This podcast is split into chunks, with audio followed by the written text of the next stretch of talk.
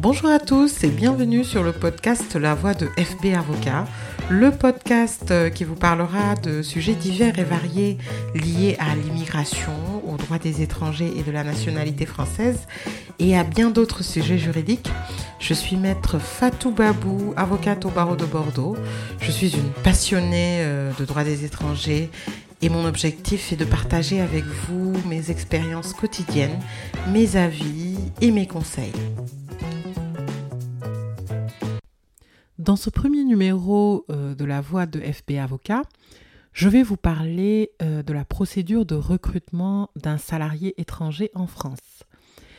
Alors, il faut distinguer si le salarié euh, étranger est résident en France ou hors de France. Dans tous les cas, par le mot étranger, j'entends les ressortissants hors pays UE parce que les ressortissants de, des pays de l'Union européenne euh, peuvent travailler librement, sans autorisation de travail et sans titre de séjour sur le territoire euh, français, euh, comme les personnes de nationalité française. Dans le cadre de la procédure de recrutement d'un salarié étranger, il y a une démarche qui est incontournable s'agissant d'un étranger, soit qui réside en France ou qui ne réside pas en France, c'est la procédure de demande d'autorisation de travail. Alors, l'autorisation de travail est un titre qui permet à un étranger d'exercer une profession, une activité salariée en France. Cette autorisation, euh, elle est délivrée euh, par les services euh, du ministère de l'Intérieur. Elle, a connu donc une réforme très récente, celle d'avril 2021, qui maintenant euh, octroie euh, la prérogative de délivrer euh, ces autorisations aux préfectures. Et donc les préfectures se sont organisées en plateforme interrégionale, plateforme qui délivre les autorisations aux employeurs. Donc la demande d'autorisation de travail est effectuée donc par l'employeur. C'est une demande qui est dématérialisée, donc qui se fait exclusivement en ligne. Euh, qui vise donc une région déterminée, un emploi déterminé et bien entendu une personne déterminée. Avant de rentrer dans la procédure, il faut d'abord euh, distinguer euh, pour les personnes qui résident en France certains titres de séjour qui ne nécessitent pas de solliciter une autorisation de travail parce que ces titres de séjour-là intègrent en eux-mêmes une autorisation de travail. Alors c'est principalement euh, le titre de séjour euh, ou le certificat de résidence pour les Algériens vie privée familiale, la carte résident 10 euh, ans. voilà, ce sont ces deux titres qui, principalement, bien entendu, ne nécessitent pas de déposer, en tout cas préalablement à l'embauche, une autorisation de travail au sein de la plateforme interrégionale.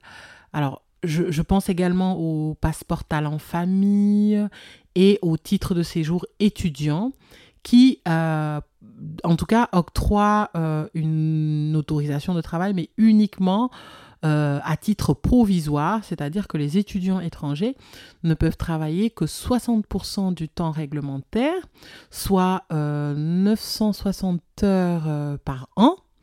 Et donc, on peut un employeur peut embaucher librement un étudiant sans euh, solliciter préalablement une autorisation de travail.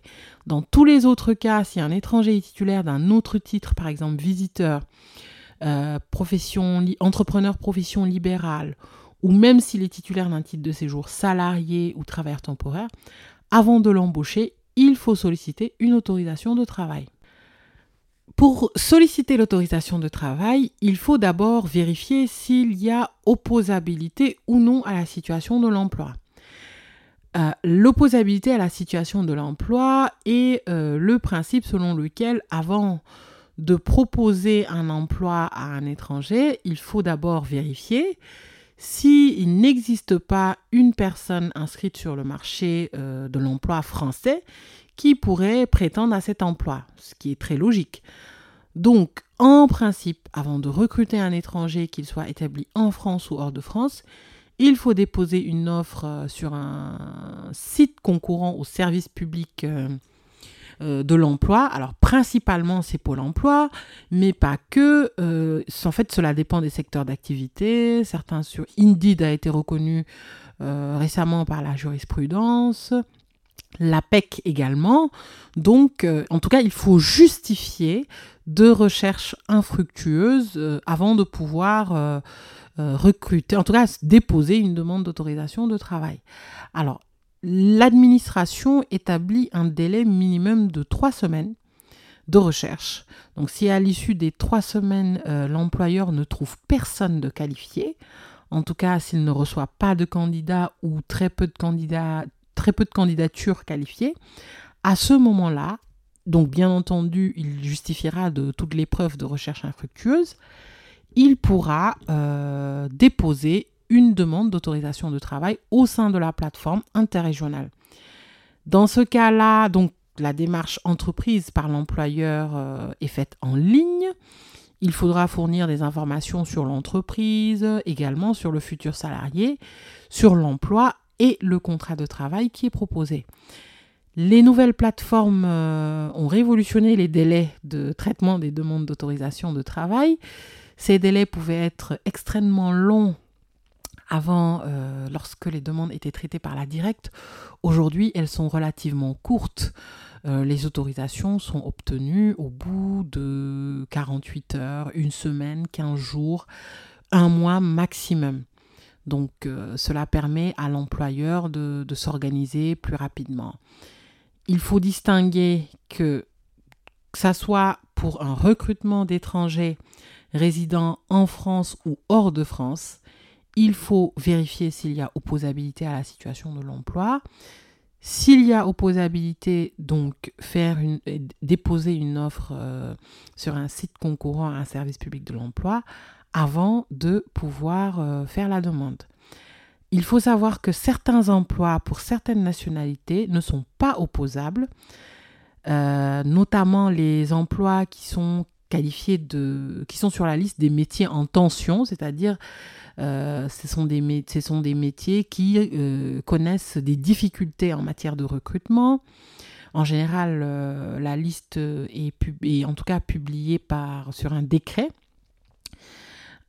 également, euh, certains pays ont signé des accords de gestion de flux migratoires euh, avec une liste de métiers qui est annexée.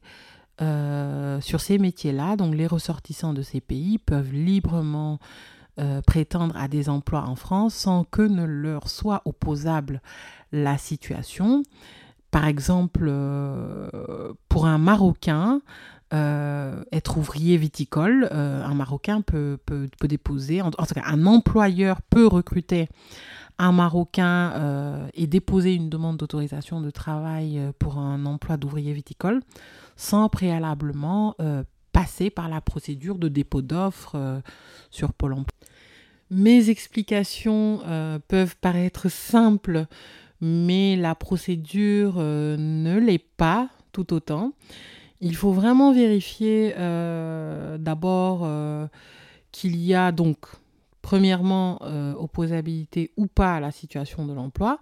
Pour ça, le ministre de l'Intérieur a mis en place un simulateur OSE, donc justement sur le site de demande d'autorisation. Hein, de, travail, il y a un simulateur qui permet de vérifier ou non si l'emploi est opposable.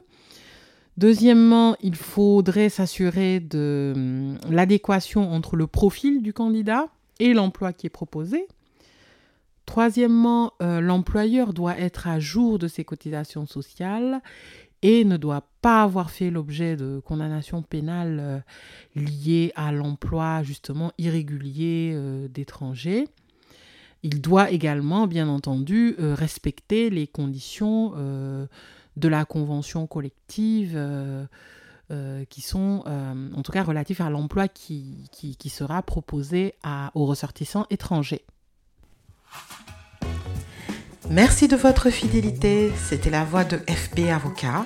À très bientôt pour de nouveaux épisodes. En attendant, suivez-nous sur les réseaux sociaux Facebook, LinkedIn, Instagram, slash FB Avocat.